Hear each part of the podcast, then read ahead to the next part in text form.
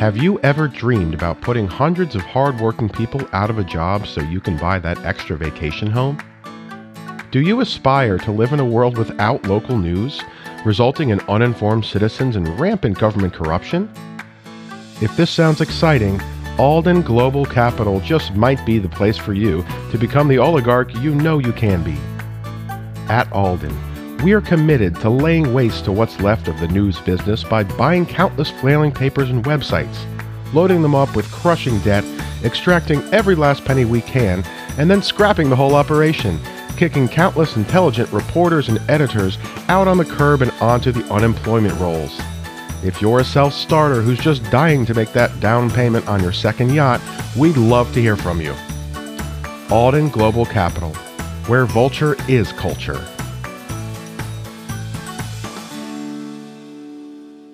A lot of these things, a lot of the philanthropists that do this, yes, they do mean well. And I don't think all of them, like the Kochs, are like cynically funding, funneling their money into, into First Amendment issues and stuff like that to kind of, uh, whitewash their past histories of like repressing journalists who report critically on their companies, et cetera, et cetera. I don't think that you know that's necessarily what Craig Newmark is in is in the game No, for. no. It definitely is what the Kochs are doing, but not Newmark.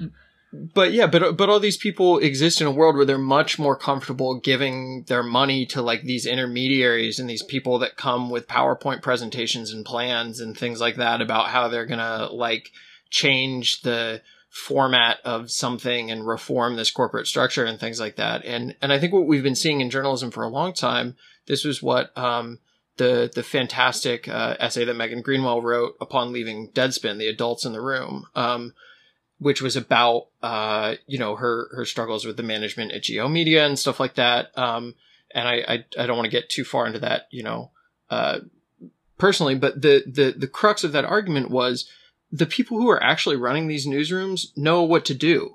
Like they know how to run a newsroom. They know how to grow an audience. They know how to do it. The people that are actually doing journalism know how to do journalism. They just need money to do it.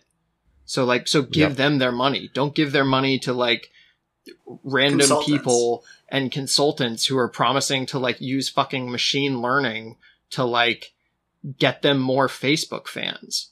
Like, Well, do you think do you think this is do you think this is becoming like I mean I think I think I know the answer to this, but you think this is becoming an industry then? Like an industry unto itself, like the save journalism industry. I think it's it's it's always sort of been an industry, this like media consultant industry and stuff like that.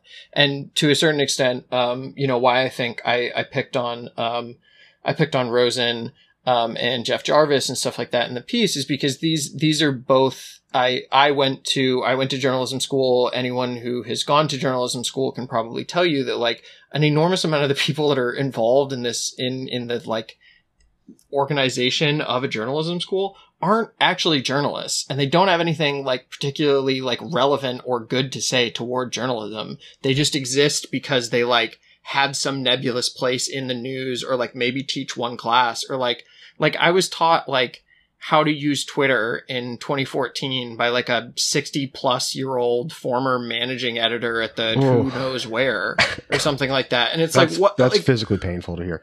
yeah and and yeah there there are better there are better social media classes they have hired some people under the age of 40 every now and then to teach some of these things and stuff but it, it just doesn't uh, so many of the priorities of of these things are when you get into an institution like that are just like people who who who talk and do powerpoints and have initiatives and and want to have a foundation or a like new thing when in reality like i think the conflict that we're seeing is like is like journalism is not very complicated.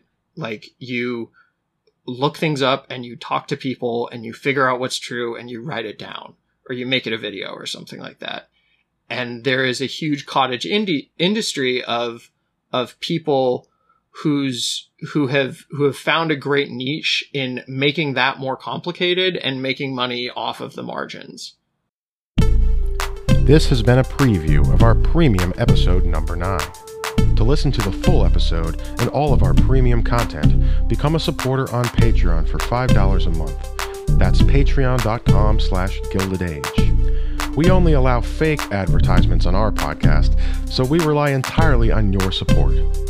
The Gilded Boys are grateful for your generosity.